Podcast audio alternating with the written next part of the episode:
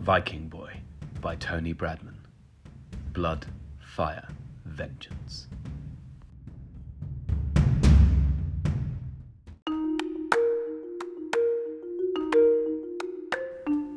Chapter 6 The Right Road.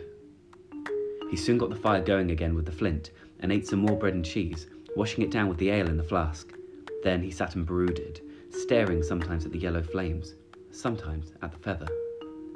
The old man had been friendly and generous. Gunnar guessed he had left the bag for him, but it had been a strange encounter. The old man had known his name without being told it, and hadn't been surprised to hear Gunnar talking about Valhalla. And what did he mean about flying with the eagle to the land of ice and fire?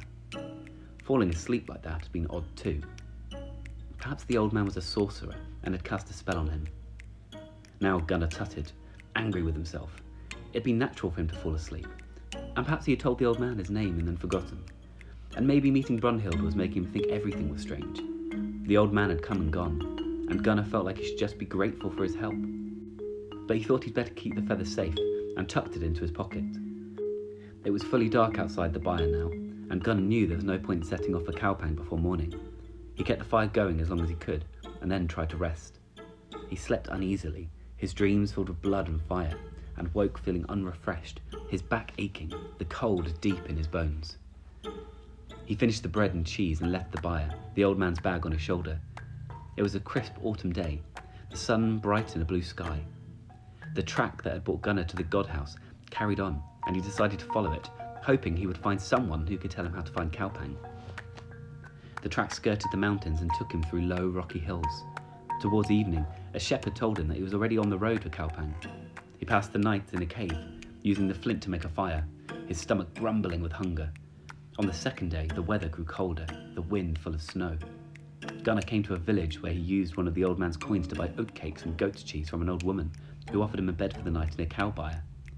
And on the third day, the track brought him to the crest of a ridge from which he looked down on Kaupang. He had arrived. There were hundreds of huts, the smoke of cooking fires rising to hang in a blue grey haze over their thatched roofs. Narrow alleys wriggled between the dwellings. Several bigger buildings stood among the huts, one in particular larger than the rest, perhaps the hall of some rich lord. Beyond it was the harbour, broad wharves with dozens of vessels tied up to them, lean longships with their proud dragon's head prows, fat cargo ships, a host of smaller boats nestling cosily between the others, like piglets suckling from their mothers. Gunnar walked on and entered the town. The alleyways were crowded, and everyone seemed to be yelling at the top of their voices. Some spoke the Norse tongue, although many had strange accents, and there were plenty whose speech Gunnar couldn't understand. Many of those looked like wild and exotic men, with tattoos swirling on their faces, warriors in pointed helmets, women covered in jewels. There were ragged beggars everywhere crying out for alms. Terrible, isn't it? said a voice behind him. It's the smell I can't stand. Gunnar turned around. A boy a little older than him was standing nearby, thumbs hooked in his belt, a grin on his face.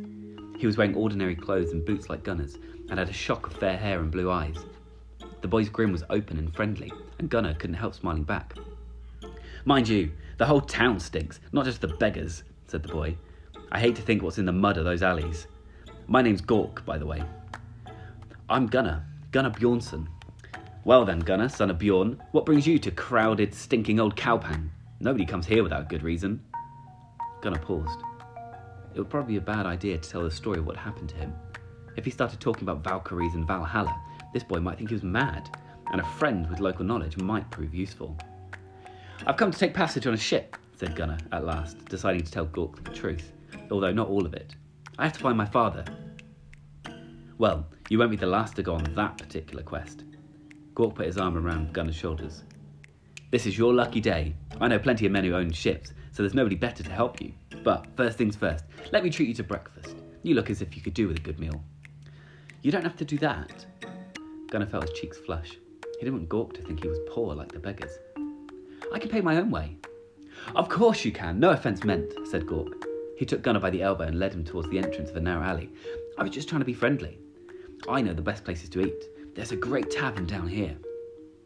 Gunnar resisted, a small voice in the back of his mind warning him to be careful. But he was hungry, so he let Gork pull him to an alley. It was fine at first, but then gradually the huts seemed to close in on them. Strange faces peered down from the shadows. A mangy dog growled from the floor. A rat scuttled over Gunnar's foot. The mud grew thicker and smellier. Wait, Gunnar said. Are you sure this is all right?